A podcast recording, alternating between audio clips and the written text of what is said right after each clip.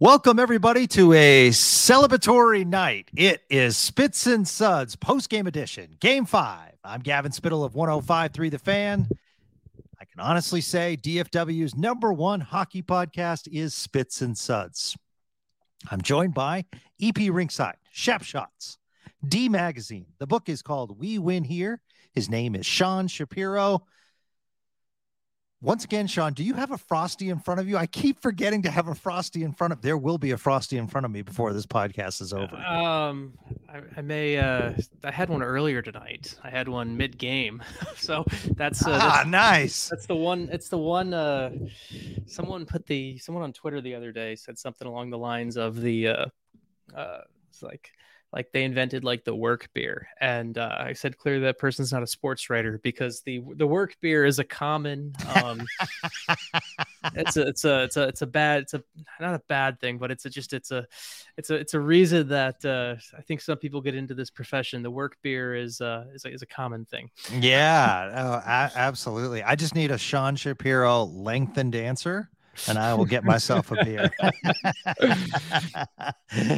oh my goodness, we have so many questions to get to, but that's okay. Uh, that's great. Thank you so much for all of you that support and grow Spits and Suds. What a night in Vegas! The Dallas Stars pull off what many thought wouldn't happen, and they move on to a game six back at the AAC on Monday night. Uh, Sean, give me your thoughts. I'll give you mine real quick. Uh, I love what the Stars did tonight. I mean, I'm just like, guys, bottle this. Clearly, this is what it's all about. Getting into the dirty areas. They created so much havoc in front of Adin Hill, who I thought was brilliant tonight. And they just kept going to the net and crashing the net and that first line and that fourth line were so good tonight for the Stars. I think they threw Vegas off their game. I think the Vegas defensemen are having to work now, so they're not easily getting out of their zone, which wasn't the case early in the series. Uh, and now it's like, you know, uh, Messier pointed this out actually uh, in the post game for ESPN, and it's a great point it feels like it's flipped because now I feel like Vegas is shooting from the outside and it's actually the stars that are getting in the dirty areas. So, really, really exciting night. What did you see? Yeah, I mean, it's we're at the spot where this it kind of flipped in game four, right? Where all the pressure, I mean, the stars basically we all we all had them dead and buried after game three. We I mean, I we had we were in we were in the building in game three felt like a morgue. After our podcast after game three, we felt like we were, we felt like it was just the prelude to the end of the season. We felt like it was the end. And now they still have to still have to win two more games. They have to do it's it's still an uphill climb, but all of a sudden you're like and I'm, I'm intentionally using a Vegas pun here. You're playing with house money. This this team was dead nearly buried, uh-huh. and now they are they are headed home. They have a chance to they've headed home to a house that will be absolutely rocking. They have a chance to force a game seven. They will be getting their emotional leader back, who has been who has been who will be looking obviously to have a big performance after how after how he's basically been absent has been absent the last three games and all of the pressure is on the Golden Knights. The, the if the Stars lose this series, they're they're they now if they lose this series now, it's you know what, you, you, you valiantly fought back, but in the end you didn't do it. Vegas is the one where all of everything's feeling internal. Like to me, this game, I look at Adin Hill's performance as a microcosm of this series, kind of, where he was playing great. He had some dazzling saves. Yeah, he did. And and they um, had some dazzling saves. And then in the third period, some duds. And all of a sudden, every shot Dallas took felt uneasy. Every Dallas chance felt like the world was going to crackle underneath for Vegas. And you've now put that feeling in Vegas' minds. And obviously, you would still expect Vegas to win this series. They just have to have one win one of the two, but you can see the path now you can see the path where the stars could do something no one has ever done before and you did it with a overall strong, strong performance. And we'll get into some more exact schematics as we go into this game. But overall, the big feeling is, you know what? It's now like uh, two nights ago, I still would have said, yeah, there's no way they're winning this series. Now the answer is no longer no way they're winning this series. It's eh, they they could win this series. yeah, I I know I I agree with you. Uh, kudos to Ty Dellandrea uh, with a big game. Uh, Glendening, I don't know how you take him out of the lineup. I guess that's going to be the first question that I'm going to ask, and I am looking ahead. But mm-hmm. I think I, the thing I like uh, that I try to do on this podcast is propel what Stars fans want to hear to the front of the line. And I think Stars fans, with the return of Jamie Benn, are wondering who leaves the lineup. And that's a good thing Pete DeBoer has to worry about. But yeah. uh, I'm I'm kind of fascinated. I don't think they'll do it, but honestly, I think Mason Marchment could be a candidate. But like I said, I don't think they'll do it because I, I like yeah. Olofsson tonight a lot. I like Glendening a lot tonight. I like Dellandrea a lot tonight. I'm guessing Olofsson will be the odd man out. Um, pretty tough to sit a guy with two goals, but I mean, it's it's an it's an interesting aspect that I'm sure will be talked about in the next couple of days. Yeah, we're definitely. I mean, it's this is the whole point of this playoff series, right? Is we're is we're talking, is we're is we're spinning things forward. Now, eh, I think it's it's to me, it's it's Olofsson who comes out. I think that's the pretty clear who comes out. Now, the Marchment decision would be a fascinating one because, like, yeah, I'm just looking at it right now. Olofsson was the least used Stars player tonight. 10:33 time on ice, least used player. Um, the other guys who would consider coming out Kiviranta, who helped create the second Dellandrea goal. I think he's been he, he's he was really good on the forecheck tonight. Yeah, um, Luke Glendening, who is one of the reasons Glendening stays in the lineup is because of his face-off prowess. So he's not going to come out, and then he just kind of he scored tonight too, so he's not going to come out.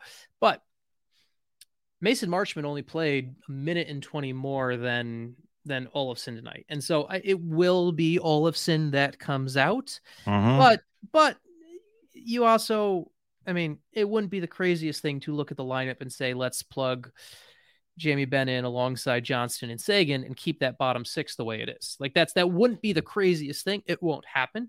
I would imagine Fredrik Olofsson comes out. That's the way these things work. Yep. But I could definitely see the uh the case and argument to be made for Marchment coming out and Benn going into that spot. Yeah, yeah, it is it is going to be interesting, and I agree with you. Um, but I, I, think what you said is is a great point. The time on ice with Mason Marchment, one penalty in the game, and it was Marchment uh, that went off, and it was just it was too bad because it was behind the play um, and just a needless penalty. And uh, I thought the Stars did a great job. I'm killing it. And obviously, that was led by Jake Oettinger, which leads me to my question for you. I mean, the last two games, I think we've seen really good Jake Oettinger, vintage Jake Oettinger. Uh, I think both goals were legit goals tonight for uh, mm-hmm. Uh, for Vegas. Um, and uh, you know, you could tell Vegas is trying to go high on Oettinger, and they succeeded uh, on one of the goals. So, uh, but I thought overall, his just positioning, his calmness, his demeanor, you could tell he was in control. His uh, puck carrying behind the net, he just he just made all the right moves tonight, and uh, uh, was just really really solid in net. Yeah, I mean, Adin Hill filled the highlight reel. He will. I mean, you're going to watch. I mean, Adin Hill, the save on Hintz, the save on Kiviranta, those will both be in the Sports Center top 10, I'm sure. But Oettinger's performance, the I, I love the way he aggressively got, was at the top of his crease, was reading plays well. He was just so technically solid tonight. Um, and he was he was he was very good. He he calmed the team down and I mean, I don't, I don't. There's now a large enough sample size to do it. I think early on, it was Jake Oettinger facing elimination. It was a fun storyline, but there wasn't enough sample size yet for it to be something that was like like at the end of the day, like it was it's a fun storyline from a star's perspective to talk, hey, Jake always plays well with his back against the wall. But it was still just one game, one series against Calgary, and in a couple rounds. I mean, we're reaching the spot where this sample size is now legit. Like yeah. his only his only NHL playoff loss when the team that would end the season is that game seven 64 save effort. Like we're at the spot where, and I, and I, Jake is a, he's intense. He uses every slight. And back in the Minnesota series, I wrote a story about how Jake Oettinger lost a state title game in Minnesota and how he got pulled, he got yanked, and he is someone, and it was his final high school hockey game. And he is someone who uses every single little space and experience. And that is the type of experience that that Jake had where it helped fuel who he is today, where he doesn't want to be the one where his season where he's going to be playing his final game and having to go into the spring and going into the summer. And he comes and he brings that when the season's on the line and it is it, it's pretty damn impressive. Like it really yeah. is. It, it really. It's pretty damn impressive and the way he can flip that switch I you'd love to see it. I mean, you don't want to have him. He, you could you could make the on the quick side note. There's been too many times he's had to bounce back this year, but the fact that he bounces back so well and he does it when the season on line, it's like tonight. From when I look at the Oettinger stuff, um, I go back to there was the I go I look at his performance going back to game four as well, where he makes the glove save, where it's not actually a clean clutch, it's catch just a deflection late in the third period when the Stars are looking to force over. Still waiting when overtime still is uh, in the balance, and then tonight comes out and plays well, and then the uh, it's just every the Stars after Oettinger after after Oettinger played like he did and the way he kind of helped eliminate some of the chances Vegas had in the first period, it felt like the Stars really settled down in a sloppy game, and I think a lot of that goes back to goes back to the goalie. So get me back on track, Evan. You know, you know the no, job. uh, I will get you back on track, my friend. Here we go. Yeah, there we go. Cracking the frosty, baby. Celebration time. Just got beer over my new microphone, but that's okay. As the Stars uh, force a game six, and that is awesome. Uh, another player that I thought had a standout game, Thomas Harley, two assists, but more importantly, I just thought the calmness on the ice, uh, the way he took it out of the zone, the puck carrying rather than passing, I thought was impressive as well. Jumped into the offensive play a lot. I mean, I continue to see the growth of Harley.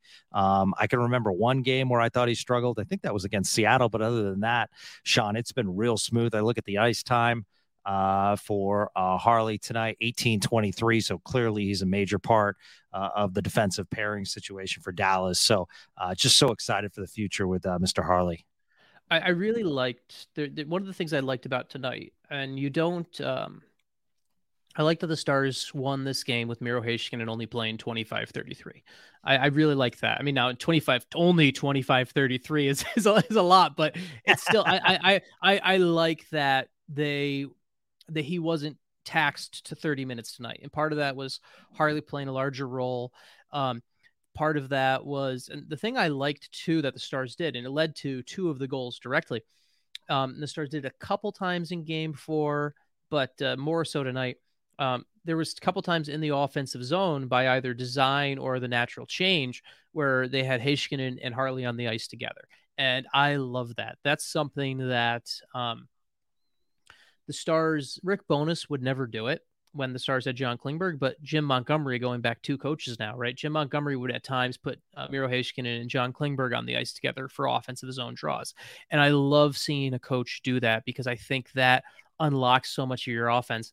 The, um, it was the, uh, the, the Glendening goal where they technically took the assist away from secondary assist away from Heiskanen because I think it was ta- it was technically touched by a Vegas player as he passed it to to Harley. But that's a play where you have two offensive defensemen creating off each other while Glenn Glendening and Fox go to the net. Um, similar thing happened on the uh, you had you had a similar kind of space on the Dellandrea goal too, where I or sorry, sorry, was the uh, yeah, it was the, it was the uh, it was the it was the other Dellandrea. It was the Dellandrea goal where Harley and Heiskanen were both on the ice at, at the same time. I I love that element, and I really I think it unlocks things. And to be clear, like I also want to talk about one other thing real quick. something that happened tonight that the Stars haven't had because he's taken a lot of crap from everyone, deservedly so at times, but and, and for his comments early in the series. But let's give uh, Ryan Suter a bit of credit. Yes, for, I mean he was he was really, good tonight, really good tonight, and Jason Robertson's goal. I know it's a good follow and finish by Robertson, but it doesn't happen without a clean zone entry by Ryan Suter. And that's a play that is not normal for Suter. So that's let's let's give credit where it's due on that. I mean, across the board defensively, the stars were Lindell was good tonight. yeah. Hakanpää- and Pa. Five Hakanpää was good. Yeah, Hakanpää was good tonight. Joel Hanley played his game. I mean, overall across the board, the Stars defense was very good tonight, and it's uh, I mean, you, you got to feel good about it, right? So Yeah, I mean, it, it was a it was a complete effort. I mean, we can go down the lineup. Uh, you're right. Kiviranta was really good. Olofsson once again played a good game. I thought Max Domi was real good, uh, especially in the neutral zone. I thought Max Domi was uh, Mm-hmm. kind of a disruptor on some of the uh, Vegas breakouts and uh, did a nice job back checking as well. Uh, boy, getting out of the way for that Dellandrea goal. Yep. Which, uh, you know, I mean, clearly the replay showed that he was pushed. Uh, so that's good. But that stuff happens when you're in front of the net. Um, I, I do give Adin Hill a lot of credit. I mean, that glove has a magnet on it with the puck. Uh, th- those are spectacular saves. I did want to talk about because they did focus on TV as far as the Dellandrea goal that took the lead 3 2. And as a former goalie, Sean, um, I'm guessing you're thinking Adin Hill has to come out more out of the crease uh, on that. But that's a, it- yeah, it's, it's it's it's a bad goal. yeah, but it was deflected. How much of a difference does that deflection make? I mean, it changes it. Like I, I- I'm watching it on mute right now, as as you brought it up right now, just so like to literally watch it again. And like Dellandrea enters the zone, it's a shot where Hill is just. I don't even mind Hill's positioning. He's he's a big body, he's six foot Yeah. four. He's got it clean. He it's it's a spot where even with even with the tip, he has to make that save.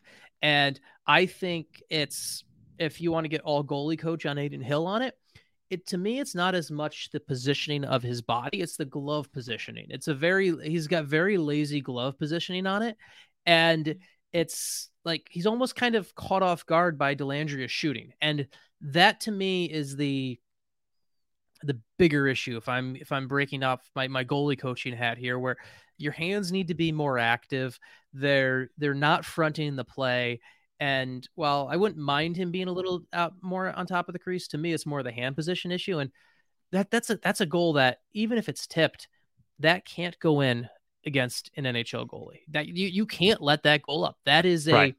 that is a bad goal, and that is a I mean that, that is that is a goal where it's a shame because it takes away so much of like for as good as Hill was on so many other things, um, you got you got to make the saves on the easy ones too because they all count the same. Like- yeah, yeah. so- You're right. No, you're absolutely right. So this is the second game, Sean, that the referees have kept the whistles in the pocket. Um, I didn't see anything egregious tonight that, you know, No. I mean, I guess there could have been a couple if you really wanted to get into it, but I mean, those are kind of deep dives. I didn't see something like, well, clearly they didn't want to call that. Um, you know, I mean, Well, I, yeah, I I think they just kind of let them play. I mean, even the Marchment penalty against Karlsson, that's that's a play where, um, Fighting I- for the puck yeah, and even one or fighting like, for a position. you may have not even seen that one called sometimes like um like and this was that's that that's another good point about this game where the stars are we've talked about how the stars are the team that kind of needed special teams more than Vegas did because Vegas is the better has has been or relied more on their 5 on 5 and this was a dominant even strength 5 on 5 performance throughout the board and the stars never even got a power play. So it's like it's it's it's uh it's it's a great point to bring up because it's not like you could even throw the asterisk oh they got this power play or this or whatever. No this was a overall five on five even strength game and i thought the refs did a good job i thought it was a pretty clean game pretty clean game as far as the rules go i thought the second period um there were times where the second period and third period got a bit sloppy where i thought i thought the ice looked a bit rough and players were clearly tired but as far as the cleanliness of the game from the uh, discipline standard. I thought the refs did a really good job tonight. I think they're letting the boys play, and I think that's uh, wonderful. And my dog Rico agrees. So you had your issue with the dog, and now I have uh, my issue with the dog. But I, I, I agree. I think uh, letting the boys play is the right way to go, especially deep in this series. Uh, you know, just for reference, Jack Eichel played 20 minutes tonight, so he's certainly on ice a lot, but it's kind of interesting he hasn't scored. I mean, he's certainly contributing a lot. Uh, I I really like him as a two way player too, Sean. I mean, I love his back checking ability. Um, it's just interesting because this is how like the series shifts as far as like what we talk about. Now we're at a point where Vegas has to be saying to themselves, like, we got to get our defensemen in the play. We have to create some more offense here uh, because Dallas is getting their mojo right now and you look at where I mean Vegas had a couple like you look at the Vegas offense and you look where it came from. One of the things that aside from the the Barbashev goal, the Barbashev goal and then kind of the uh, obviously they're they're both goals so they make sense, but the uh Vegas really wasn't getting to the net tonight the way they were earlier in the series. They weren't driving the net with possession, they weren't doing all of that and to me, part of that comes from I think Dallas did a really good job just kind of limiting how and where Vegas got into the zone and, and, and things along those lines. I think I think if you're Vegas, you're going to look at okay, where did we have success tonight, and how do we get back to creating more off of those cutters, off of the clean entries, pausing, letting guys enter with speed. Vegas, that's how they scored their second goal. But Vegas didn't do nearly enough of that tonight, and that's what they've done earlier in the series. So we have a ton of questions and comments, uh, which is expected after a win, and uh, super excited about that. So it's one of the things I love about Spits and Suds is going through them, and uh, Sean and I can uh, create tree branch topics uh, off of that. So we always like to do that in the back half. Uh, so thank you so much for spending your Memorial Day weekend. Shout out, by the way, to uh, all the veterans of the past who sacrificed their lives and all the current veterans um, for all their service. We're not able to do that uh, without you guys. So thank you so much on this holiday weekend. Cameron Teague asked, uh, just wow, this team has shown so much these last two games. Go Stars. Uh, Jordan Harper.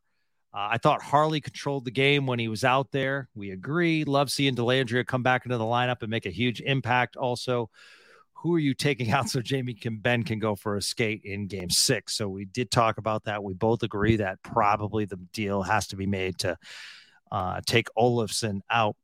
Uh, Ty Dellandrea is an interesting story, Sean, because you know Wyatt Johnston is getting a lot of attention, rightfully so. You have Heiskanen, you have uh, you know a young Harley, you have a young Oettinger, Robertson, so a lot of young guys. And because of that, I think people kind of forget that Ty Dellandrea was a, a first round draft pick and made his way through the system pretty quick. And, uh, you know, one of the things Luds and I pointed out during the season, and he's kind of a Swiss Army knife. I think people take it for granted. And, and in practice, coaches will say that the lines interchange all the time. So anybody can play with anybody. But this guy can play on the second, third, fourth line. And, you know, he just does a lot of things that doesn't necessarily show up on the uh, stat sheet.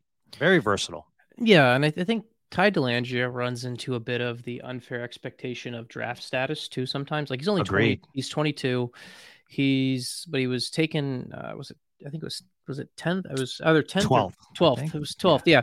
And it, I mean, there's also the, there's also the, the irony, not, not the irony, just the true fact of he was hit. The pick was announced by Jamie Benn in Dallas, right? Like it was, it was, it was the pick announced by Jamie Benn in Dallas. And, um, Dellandrea though was as a player probably frankly shouldn't been shouldn't have been a top 15 pick. Like he's not he's not your typical he's not a goal he's not the high level goal scorer. He's a good player. I'm not saying he shouldn't have been a first rounder but he's probably not he shouldn't but being in the top 15 set probably a bit of an unrealistic expectation. And so he's kind of had to fight a bit of that. He's also Jim Nill has always compared him to uh, as a as a Mike Fisher to me. That's he always compared him to Mike Fisher, and I think it's a very apt comparison. And we're seeing that's a, a good of, comparison. Yeah, yeah, yeah I, I, see, I see, I see a lot of that, and uh, that's he's a guy who if I probably don't want him in my top six. I don't I don't want him in my top six all the time. That's not how I build my team on on with intent, but he's that guy who can if there's an injury, he can move into that top six. If you've got a situation um, where someone's suspended, a guy can move into the top six, but he really can thrive in kind of that um, thrive in that third line center center role, that that guy or center winger role, whatever whatever you want to call it, and can really play anywhere. And um, I, I he was I think he was rewarded tonight for what he does. I mean, his first goal was not uh, his, first goal was not pretty, but it was doing the right thing at the right time. It was the end of a shift. The stars were changing. Throw it on net. Get rewarded for doing the right thing. Second goal, go to the. It's it's a really nice play by Kiviranta down low to force the turnover.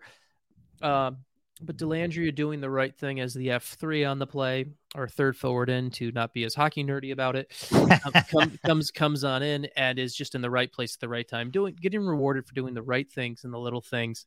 And uh, that's what Ty Dellandrea's game is. And it's uh he's the type of piece he's the type of player where you you need a couple Ty Dellandreas in your lineup if you're going to win the Stanley Cup because that's the type of guy who can move up and down the lineup. So I really like his energy, and oh, yeah, yeah. Um, I, I, think I think you need those energy guys. He, play, he plays he plays he plays bigger than his stature too. He's yeah, someone who, he's someone who at I like I, he's listed at six one, even though I've, I have a really hard time believing that because he's if he's six one and one ninety five, then I'm six foot tall and I am definitely not yeah. six foot tall. So, so, so, he plays he plays he plays bigger than his stature, and I, I I like that about his game too. So you get announced as the pick by Jamie Benn, and then you wear number ten. Some expectations there in Dallas. Yes, uh, yes. Brenden Morrow's old number, who was uh, you know a great energy guy as well. Calgary Puck asks, "Are we better without Benn?" No. Um, no, no, and he no. says before you answer, he's slow and makes bad passes. uh, suggest Benn in, Marchment out. Well, Calgary I mean, Puck, we we did bring yeah. up Marchment out, but uh, Jamie Benn brings a lot to the table. Um, and I think when you know one of the things is is added scoring punch, and even though you put four in, you know, I mean, you're playing with a lot of hustlers right now, and Jamie Benn does have a skill set that other players on the ice don't have. Oh yeah, I mean, it's Benn comes back into the lineup. The Stars are a better team with a non-boneheaded decision Jamie Benn in the lineup. So yeah. that that to me is there's no disputing that at all. Um, the, the biggest question is, do you want to be bold and take out Mason Marchment? Because I think that's the only bold quote unquote decision you would make, and I don't think they'll do it. Um, because Fredrik Olofsson has been has been good enough. I mean, but it's you're a better team with Jamie Benn in the lineup. Yeah, yeah, absolutely. What about would you put Dellandrea on the fourth line if Marchment stays in, or do you take Marchment and try him on the fourth line, or do you keep that mm. fourth line intact? I mean, I liked, I really liked. I wouldn't take apart that that Kiviranta, Domi, Dellandrea line. I thought those that trio played together really well. Um, I thought they they they worked together to build into that forecheck. I would look. I mean, I would probably look into putting probably seeing a Marchment where Olofsson was, probably with Fox and Glendening. That's probably that's probably the route I would go, because um, I, I think you have too much working well right now. And maybe when I say that, that's when you start to talk yourself into maybe we keep Olofsson in and you put Benn on that line and you just take Marchment out. Maybe that and then you start to have that discussion as a coaching staff. I think ultimately it will end up being Marchment with Fox and Glendening. Um, but because I, I don't think you I don't think you can look at the Kiviranta Domi Dellandrea line and think it's a good idea to take it apart because I thought I think they played so well tonight together off each with each other off the forecheck, off turning neutral zone pace. I, I think that line, that trio gets slower with Mason Marchment, and I don't want to take the speed out of that line. He's Sean Shapiro. I'm Gavin Spittle. It's a post game edition, a post game number five. As the Dallas Stars keep this thing alive, we're all celebrating on a Saturday night. Brendan in Fort Worth at Brandon F. Dub asks, Are you surprised by the puck handling issues by Vegas defensemen? And I, I just think that they're having a tougher time coming out of the zone, A, because they're having to work harder in their zone. And I think the Stars forecheck in the last two games has been great. Oh, it's been really good, really good. It's uh, it's something where it's, it kind of gets it gets lost in all of it. Um, it gets lost. The, the end of game, the end of game three gets lost because we spent so much time talking about the, the the incident, right? Like the, the Jamie Benn incident and what happened and how the game was effectively over. But if you go back to the end of, if you go back to the third period of game three, and I tried to watch a little bit of it the other day, you actually saw the forecheck start to develop a little bit there. And it's kind of, it's one of those weird things, like, because the team obviously flushed everything about game three and no one mm-hmm. wants to talk about game three at all. But I do think we're, we're, we're at a stretch where you seven, so four, four overtime game last game, three periods tonight. You're looking at a, at a stretch of like eight eight straight periods of a pretty good forecheck against Vegas, and um, that is uh that is not gone unnoticed. So yeah, yeah, absolutely. Uh, ben at Buffs Robo, he's got the star symbol uh, as his picture. With Benn coming back, do you scratch the lackluster Marchment and stick with Freddie or give Bourque a go?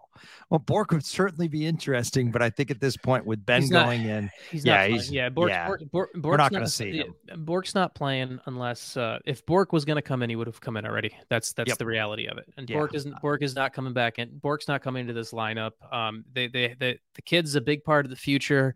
They're letting him take warm ups and all of that stuff, but you gotta he he's he's not playing. Just that's yeah. that's eh, end end of the story. He, he's not playing. It was a fun ideology. It was a fun thought process. But if he was going to come in, he would have been in for game. He would have been in for game four. Yeah, yeah, absolutely. And I mean, a lot of these questions coming in, I'm reading them as I see them, but it is amazing, as we talked about at the front of this podcast, how that was going to be the question and it is already appearing like who's in, you know, and that's yeah. good. There's excitement yeah, yeah. in the air. That's wonderful. Uh, Mike Albanese asks, it would have been very easy to pack up after game three. Agreed. Huge credit to this team continuing to fight. Vegas is playing good hockey. The Stars are starting to find ways to win.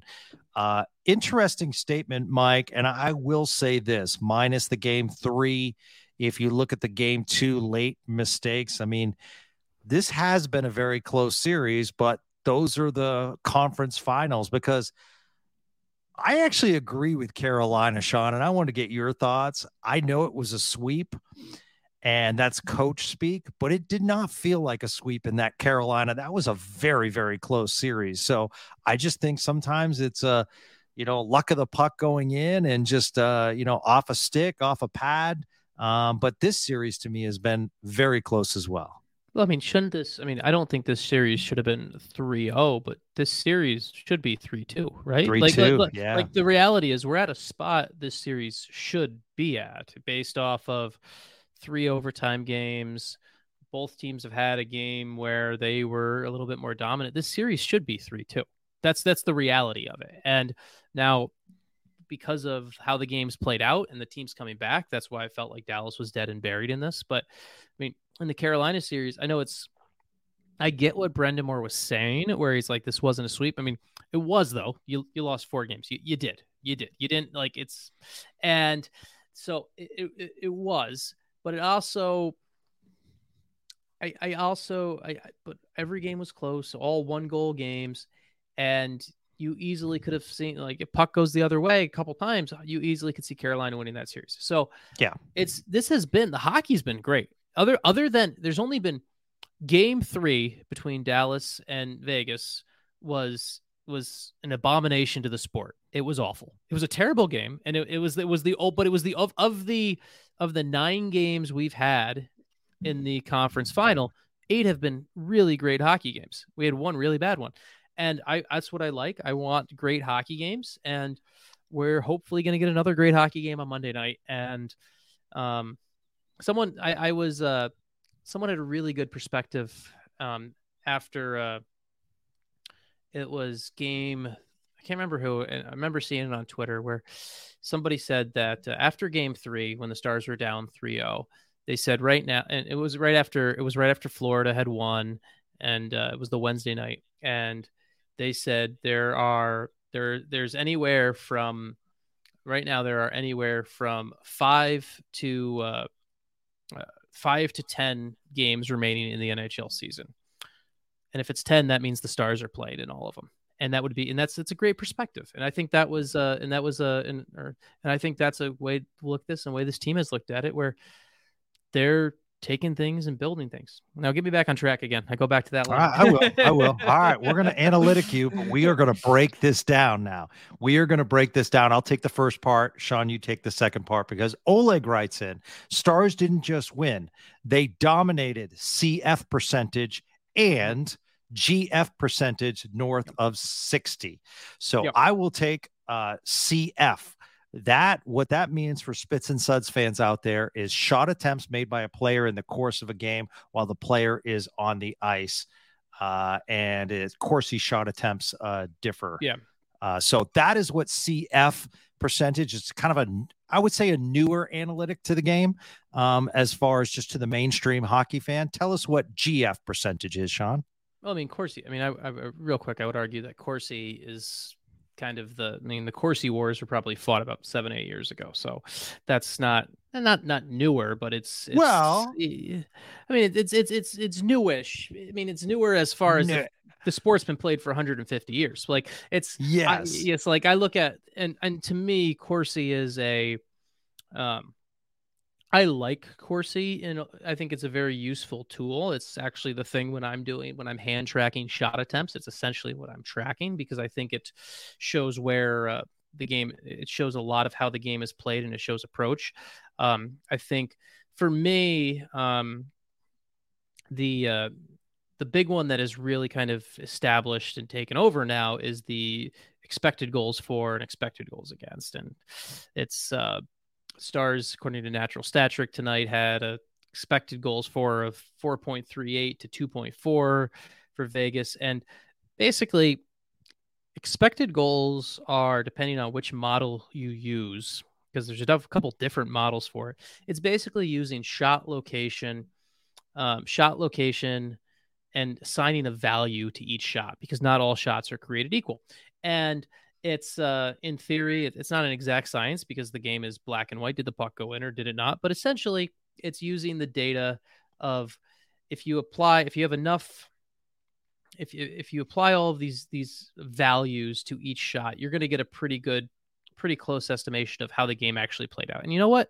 Tonight 4.38 expected goals for for Dallas 2.4 expected goals against game was four game was four two. Yeah so yeah. so i think it's i think that's fair. To me the big one that i that i like to look at just personally for me and it's it's interesting because it's hard to get because everyone has a different definition of it but i i'm a big fan of looking at uh, high danger chances for and high danger chances against. To me that's more often more telling because i think mm-hmm. sometimes Corsi sometimes sometimes shots sometimes it can it can sometimes be just noise. And tonight, Dallas had, if you, I'm using natural stat trick right now, they had a 15 11 edge in high danger chances for. And it was a, and, and to me, and the only time, the only period they got out high danger chance was the, uh, was at the end of the game when it was and it was 4-3 and part of that was Vegas having a couple high danger chances with the goalie pulled to me, that is the, the number I look at more so than just expected goals and Corsi, because I think that's a little bit that shows how effective you are with your volume.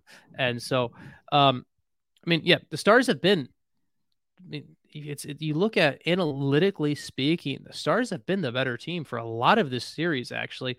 But tonight, it felt like it more than it did than Game One or Two, where they were also technically analytically speaking, the better team.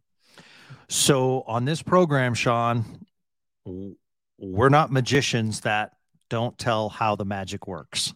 So you just mentioned high danger chances, and that's the stat. Where can the Stars fan or hockey fan, where can they find these analytics? Yeah, I mean, I look at one i'm looking at the i'm right now i'm looking as we're talking right now i'm looking at the game report from natural stat trick um, where they it's and for them high danger chances are using kind of that home plate area if uh and to, to define the home plate if uh and this is a podcast so it's hard to, to but basically if you take if you take if you take a marker or a pen and you draw a line from the crease to each face-off dot, and then draw, and then from the, and then basically draw a, another line from uh, across the top of the circles. Um, you'll get something that looks like a home plate in baseball, and that's basically kind of chances within that area, within the slot, within that that tight area. Those are the places where the home plate area where you're getting high danger chances. Um, Natural Stat Trick has a has has has the data up there for free. There's some other places that I that I check as well. Um, uh, evolving hockey, uh, HockeyViz, but both of those are sites that do have have pay models, and they're both very good. I I use both of their I look at both their things, but if you want a good free resource, uh, you go to Natural Stat Trick and check it out, and they've always got a pretty good uh game game flow there. And I will say, if any of you have any questions uh, feel free to just send us a message on Twitter. Uh, Want to make mm-hmm. the game as inclusive as possible. There are no bad questions. Like I said the other day, someone was telling me they didn't know what a forecheck meant. It was mm-hmm. actually um, my neighbor who's a big Stars fan, and he said, "I appreciated that you broke down um, what you know the forecheck meant and what it does and everything like that. So, to the diehard Stars fan, sometimes you might ask or might say on this podcast why you know I know what that is and I appreciate that, but at the same time, there's a lot of people that don't, and that's one of the things um, I want Stars fans and hockey fans to put their arm around other people so that it can be an inclusive game and together we can all learn and grow. Uh, Belfour's billions. Just the obvious question tonight: Who comes out? Mm-hmm. Uh, Mr. Belfour, we said Olofsson. Hard to take out Dellandrea and Olofsson. Uh, looked really good. We agree. They both looked really good. This is what I love. My man, Belfour. Glad we get another episode on Monday. It's not glad we get another game. It's glad we got another Spits and Suds episode on Monday. Hell yeah.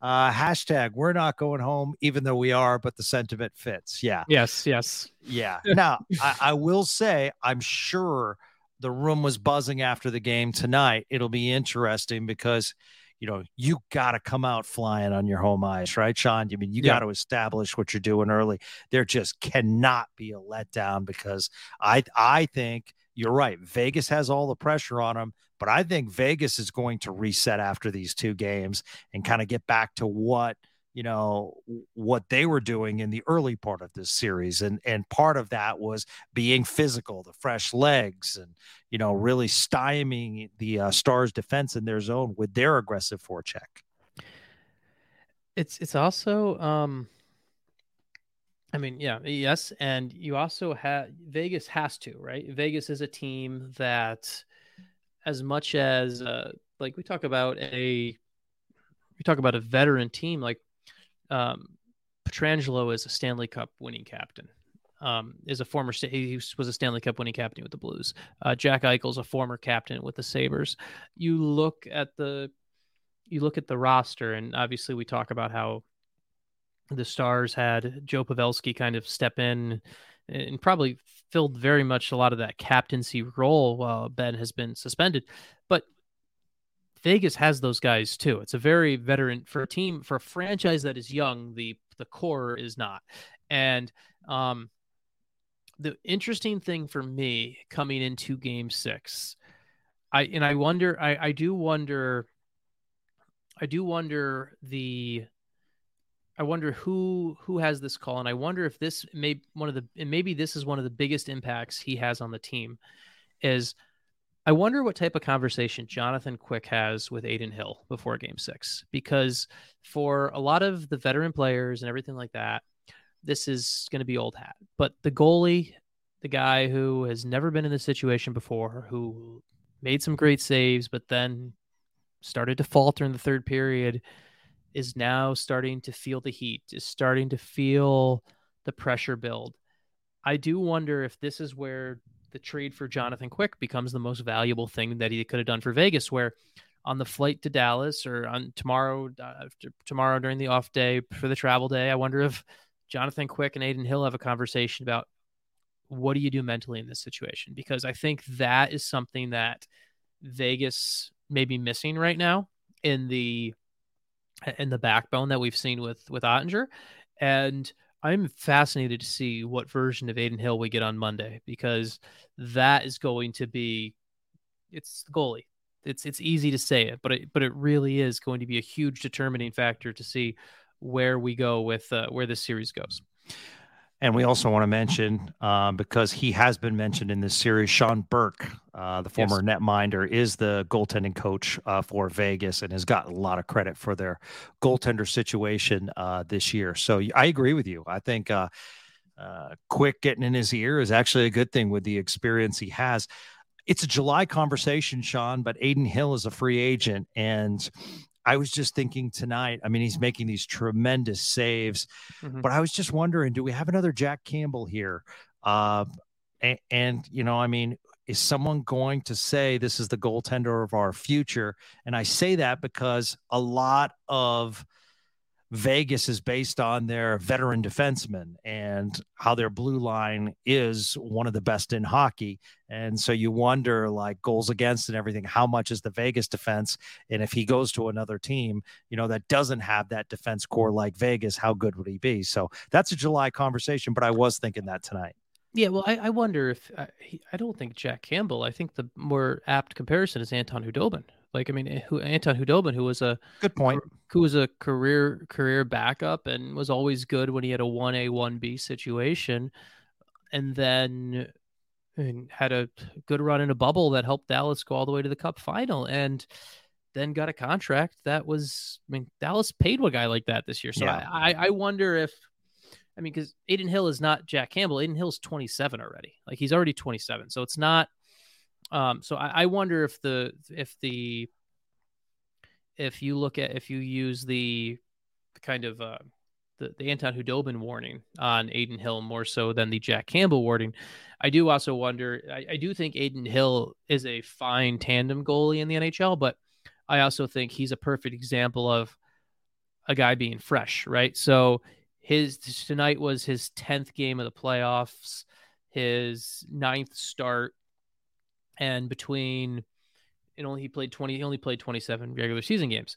Tonight was his 37th game of the year. Jake Oettinger is playing let's get this exact number right? So jake Oettinger is jake Oettinger played 62 games.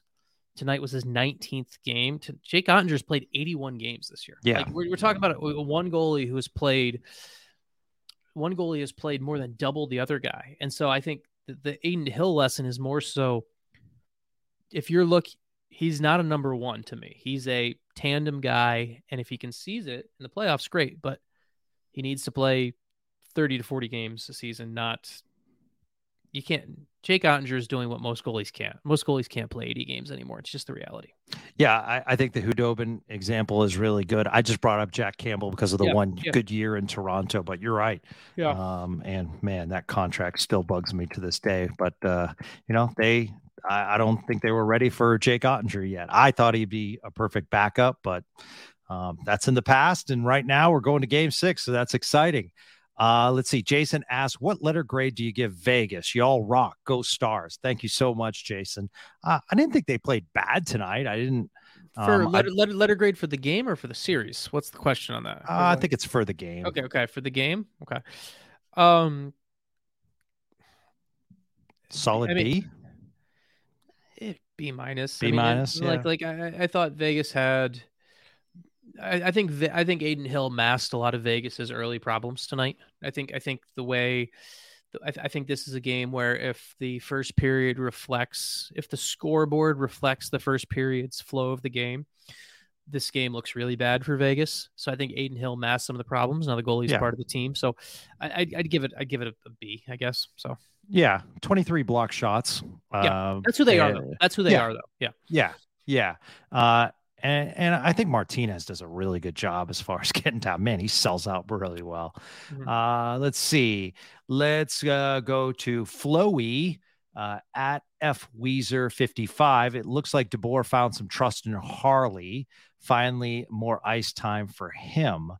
So uh, I agree, and uh, some trust in Joel Hanley as well, who, um, you know, deserves a credit. We need to keep saying that. I mean, we said Hanley is what he is. However, you know, Sean is the seventh defenseman coming in these games. I mean, he just does a real nice job. Joel Hanley. I mean, we talk a lot about like we we, we always talk about.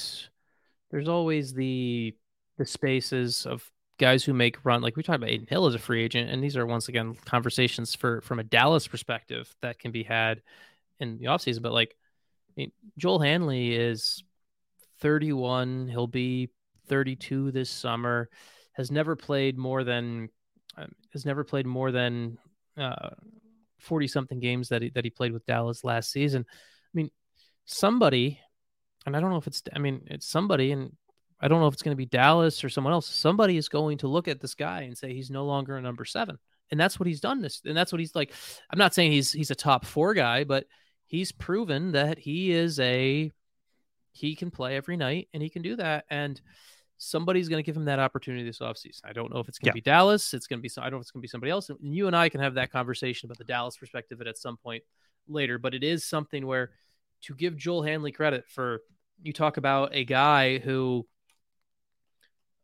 it's not an easy job being the seventh defenseman. And I mm-hmm. think that sometimes gets lost on guy on, on how difficult it is. Just like it's not an easy job being the 13th forward. It's not easy to do what Fredrik Olofsson has done to come in and play well. So full credit to Hanley, full credit to Olofsson, even though he'll be out of the lineup next game. Yeah, absolutely. Ryan McDermott with Benn back Monday night. The barn will be rocking. Who comes out of the lineup? We yep. answered that. Uh, feels like you have to keep Ty after tonight. We both agree. Uh, Eden Shadlow, who comes out for Benn in game six? I assume Olofsson, but I wonder if Marchment would be a better choice. Uh, Eden, you are thinking like Gavin Spittle. Freddie has been excellent and Mush, not so much. Uh, I agree, uh, but Sean doesn't believe that will happen. Um, and I agree with Sean on that. Alan Nans make a case for why Marchment isn't the hmm. guy coming out of the lineup with Benn returning. So I'll say this, Stars fans. I mean, one of the another reason, one of the thousands of reasons I like doing this podcast, your perception of the game is really, really good. Uh, so uh, Alan, um, uh, we, I can't make the case. Uh, all I, all I'm going to say is is that Mason Marchment has been uh, a top six forward on this team that you know, for most of the year, I think the expectations were higher. Um, Sean and I have talked on this podcast where if you look at Mason Marchment's resume, had a really good year on a high scoring Florida team, and uh, the Stars signed him to a, a, a really nice deal. So I, I personally can't make a, t- a case except for that he has been one, like it or not, one of their top six forwards for well, I uh, mean, I, I, I, like, I can, I can make the case for him to not okay. be like, I, no, I can make the case for him to not be in. Like, I, I like what Olofsson's done. I think Olofsson's had more chances than him. I'm just, my case is more so of what I would do and what Pete DeBoer will do aren't always necessarily the same thing. For me, I look at a space where I would actually definitely consider playing I, w- I would consider it. Personally i would. I don't think the stars will. It's it's i, I it's I, I think at the end of the day you're going to roll with marchment so you're going to keep marchment in as opposed to olofsson but me personally if all of a sudden i'm magically put in the head coach's office i'm at least having a more in, i'm having an in-depth discussion about it. I want to be clear on that because now i can also beha- past behavior and, and how how coaches treat players tells me everything i need to know Mason Marchment is staying in. What I would do and what Pete DeBoer would do are technically aren't aren't always the same thing, and I think that's okay. yeah, yeah, uh, absolutely. Hey, one of the things that uh, really jumped out at the stat sheet tonight was GVA, Sean. And for those that don't know, that's giveaways. Vegas twenty four, stars nine. How how much uh, do you how much credence do you put into that stat? Um, it's uh it's one of those stats where it's definitely. I mean, it's it's it's it's it's important to use it within. To me, I only like using giveaways. There's some stats. There's some stats that I like to that I think are good for large sample size. Giveaways and t- giveaways and takeaways are one of those stats where I actually don't like using them outside an individual game because too often, um, just like hits, too often they vary from building to building. Um, like Vegas is, as a building is known for juicing the hit counter. There are, and so the number of giveaways if you if you look at it over the course of a season i think you're looking at too many outside factors of different of judgment decisions made by statisticians where like a shot is a shot is a shot a block shot is a block shot a hit is a hit is also poorly defined too but within an individual game where you have the same person making the judgment call i think it it, it, it can be used. And yeah. vegas had 24 giveaways dallas had nine. More almost triple almost triple the way amount of times dallas gave the puck away and it's a really telling thing. There was a really great line um, um, Bruce Cassidy had a really good line uh, dunking all over the Arizona Coyotes after the game. I saw that uh, some people from the Vegas locker room were tweeting it out where they he he said that we had 24 giveaways tonight. You're not going to have 24 giveaways and beat the Arizona Coyotes in January. so, so, uh, so it definitely has it definitely has an impact, but it also is uh, don't take anything uh, don't take anything away from the stars because uh, don't take stuff away from the stars too because it, it's not like Vegas gave this game away. Speaking of other teams, you just mentioned Arizona. Stick tapped the San Jose Sharks, who changed their logo green for tonight, as they are a rival in the same division as the Vegas Golden Knights. And they tweeted after the game, "I guess this works. Should we do it again?" and Stars fans were like, "Yes." So I mean, I kind of like that, Sean. It's like it's just kind of like fun play. Is that more anti-Vegas or is that more pro Pavelski? Oh, you know, I never thought about that. Like, because I, I like it, it's it's very similar to me. Ooh. To me, the Pavel, it's it's uh it's you know when when the Avalanche won and and Ray Bourque finally won his cup, like they almost had a second parade in Boston, right? like, yeah, no, no, I was there, Sean. They yes, did. So, they did. So uh, that, that was that, our cup. so that's that's what that's what Pavelski. I mean, I feel like Pavelski winning a cup. Um, I feel like any of those, eh, like Pavelski. Now Joe Thornton is is informally retired now, but like I think Pavelski winning a cup would be like that for San Jose. It would be he got the cup he never got in San Jose, and I think San, I think Dallas winning the cup and Pavelski winning the cup, that would be a moment that uh, the Bay Area would celebrate uh, quite quite a bit. God, it's so great that he signed for another year. Yep. Uh, I think that Hall of Fame's getting closer and closer. I really do. Uh, it, but we'll see. It's I know it's the toughest Hall of Fame to get into. It is, but we will see. Yeah, a- absolutely. Uh, so it's getting late, so we're running through these questions. But you know, I mean, Sean's dog, the kids, the wife's yeah. gone to bed. You know, yeah. I mean, let's party. It's Memorial. Day weekend. Uh, and in Eden, thank you. I didn't read the last part. Love the podcast, guys. Thanks so much for all of your hard work. We're doing the hard work because you guys keep responding and you guys keep growing this podcast, and it really does motivate us. So thank you uh, Alan Nans asks, make a case for why Marchment isn't the guy coming out of the lineup. I just read that question. Maybe I'm getting tired. Um, and we did, we did make that case. Uh, Dylan Morian, I can't imagine the Stars don't want to roll with the same lineup, and it's hard to pull anyone out for Benn. But I think a Benn Johnston Seguin line could be a difference maker. I will say this, Dylan. Uh, Tyler Seguin, no points in this series. I think a, a, a Jamie Benn on that line would certainly help. Yeah, and Seguin, I gotta double check. I mean, Seguin is minus six this series. He's the, yeah. He's got the he's got the worst plus minus. I mean, now it's not the greatest stat in the world, but he's got the worst plus minus of anyone in this series, and he's uh yeah. I mean, I think I I do think him playing with with Benn and Johnston. I think that could be a bit of a a bit of a push. So uh, Chris Barnard writes, great effort. Once the stars broke through in the slot and crease area, Vegas suddenly seemed vincible. Um, yeah, good point. I mean, you go into the dirty areas, you make things happen. And uh, they did tonight. I, I, I, just took the word, just took the IN off. I did too.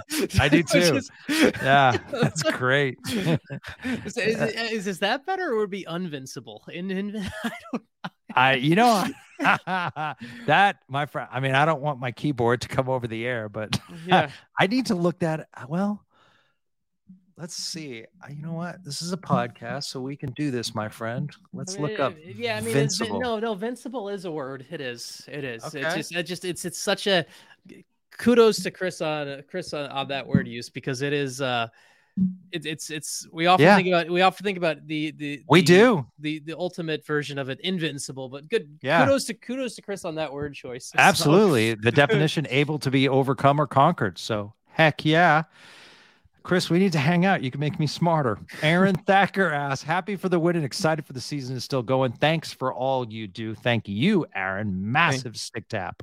Thank you, Aaron. Uh, Thank you for listening. Yeah. Really appreciate that. Sam Green, let's go. Cap is back. Do you feel like it's a new series? Feel like there's a whole new problem for Vegas coming now? Uh, Sean mentioned it before. Uh, yes, the pressure is on Vegas, and uh, it's still, I do want to tell Stars fans, it's an uphill climb. And, but that said, you're climbing, and that's good because a few games ago, this series, the probability of it being swept uh, was pretty high, especially with Benn being out, to Donoff being out. Uh, let's see. Uh, Sam Green asks uh, a follow up question Who comes out for Jamie? Uh, we answer that. We believe it's Olofsson. Fuzzy Wuzzy Boom Boom has a Ric Flair and he says, Spitzy, I'm hyped. Hell yeah, I am too. Uh, Allison Taylor at Allison Taylor 32 trying to understand X's and O's from a basketball point of view, played and coach on a rush fast break. Are players looking for specific spots or is it more trying to find the spaces? Loving the fight in this team, halfway there, but still a massive hill to climb. That is a really interesting question, Allison. I'll, I'll let Sean take this one as far as you know the translation of fast break from basketball to hockey. Yeah, I mean, I, I think one of the one of the elements of teams creating off the rush and similar to basketball and it's something that we see with Vegas and it was the uh, the Stephenson goal happened tonight but we'll see we see a lot with like for example to use because it's a big part of their game Vegas is a big cutting team. If and you think of like an like a basketball style comparison, you, you try to find you try to hold up and find your cutters through the lane.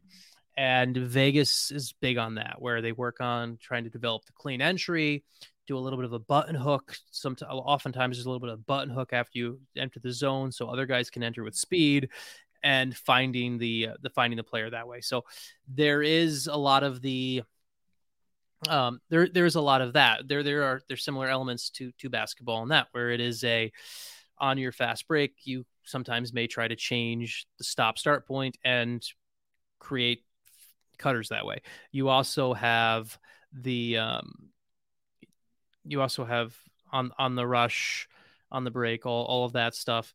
You have trying to change your point of attack is a big thing too. Um, so it, it, I think it's now I'm not a basketball coach and I don't know enough about about basketball to break that game down thoroughly. I've, I so it's not like I I know I hear I hear NBA terms like I know what a pick and roll is, but I don't know. Like, I would love some. I don't know what a pick and pop is. I've heard people say that. I don't know what that is in basketball, so I don't know if there's an equivalent in hockey. But from a the the parts of basketball I know, I can at least give a little bit of that. So. All right. Uh, Corey Majors, our midday host, which Sean has appeared on the KNC Masterpiece, a very, very popular show in DFW, 10A to 2P he chimes in, Sean, and he says, "If if this thing happens, does Dellandrea get a statue, a plaque, printed currency with his face on it?" And I just absolutely love the responses to this. Um, uh, uh, let's see, permanent resident of Spieth Islands has renamed the team the Dellandrea Stars, the city, the airport.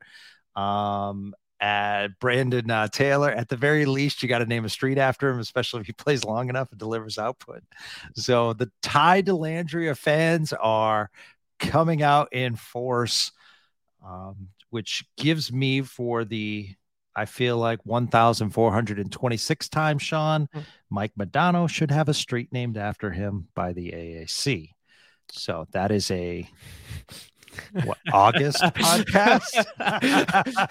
uh, I, I, look, I look, I look, I look forward to, uh, I look forward to the the statue podcast where we have the we have the entire po- yes we have, we have, the entire podcast about yes. statues and and all of a sudden we're building an entire chessboard of statues on Victory Plaza. So, right. Absolutely. Let's do it. Let's uh, let's let's let's do it. you'll, you'll, have to you'll get to Victory Plaza and you'll have to navigate through 16 different statues that all showed up overnight. yeah.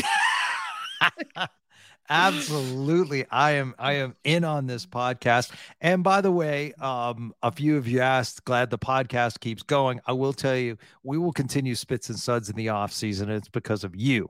So thank you. Um, because we have so many shows. We have free agency shows, we have letter grades for the stars, we have statue talk, we have just so many things. So it's uh it's great. Uh, Mitch at Mitch Smith 67. If the stars do this, uh, let's see. That was more of a comment. Uh, da, da, da. Okay.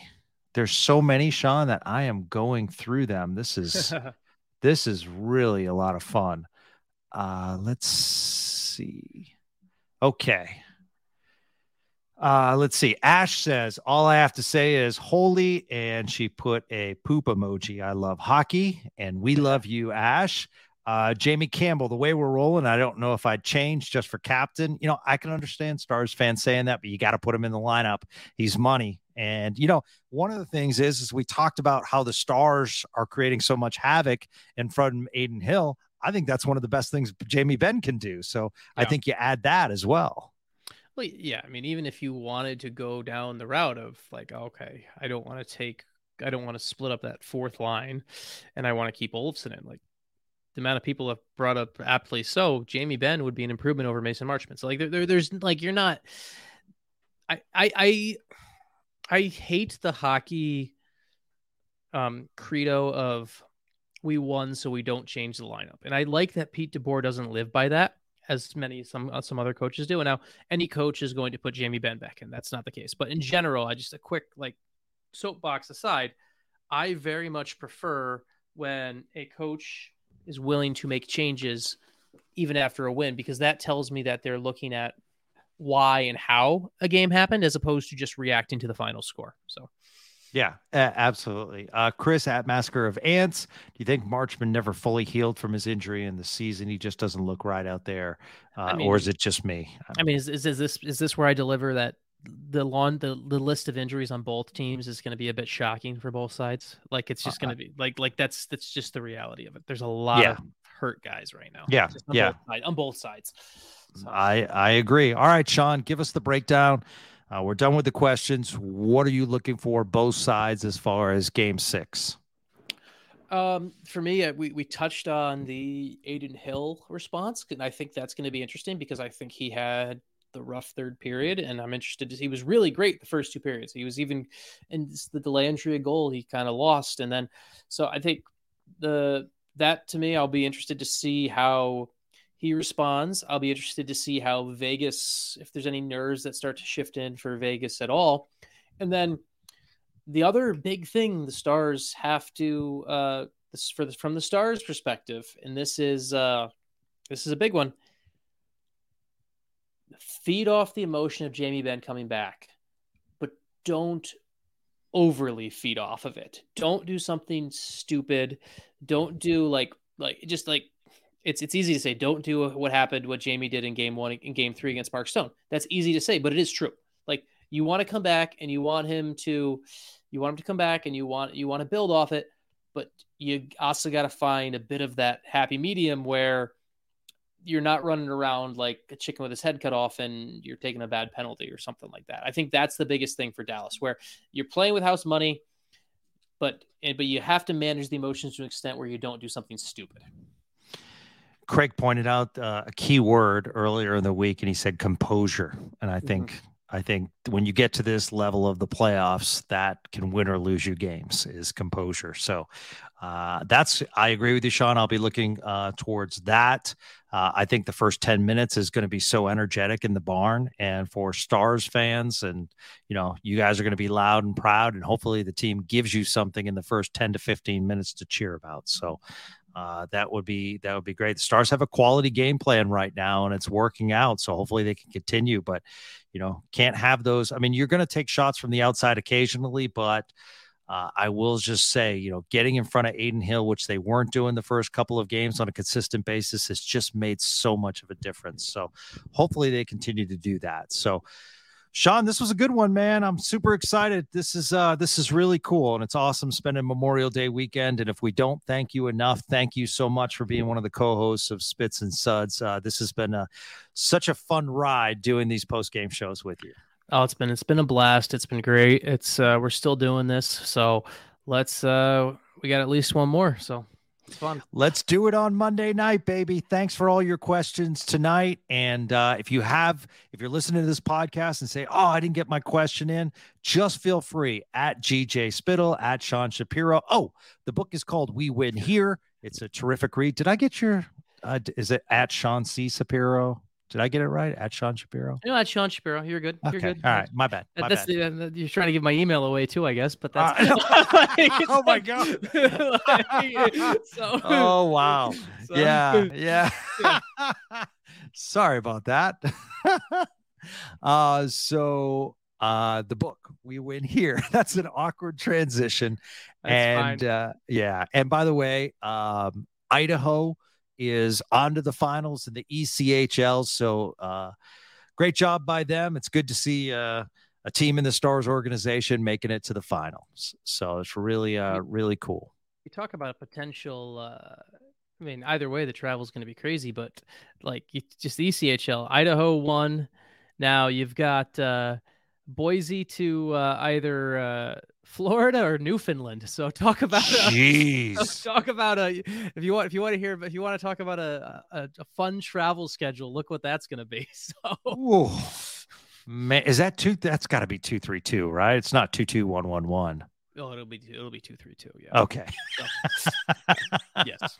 Yes. Frequent flyer miles in effect. Yes. Yes. All right. For then- Sean, yeah. yes, and, and they're flying commercial. So I know. That's what I was saying. Yeah, absolutely. Yeah. Yes, and Newfoundland is not the easiest to get to. no. Um, so for Sean Shapiro, I'm Gavin Spittle. Thanks once again for all your support of Spits and Suds. So we'll be on after the game on Monday night, win or lose. So we will see you then. And thank you for listening to Spits and Suds on 1053 The Fan. Have a great Sunday, everyone.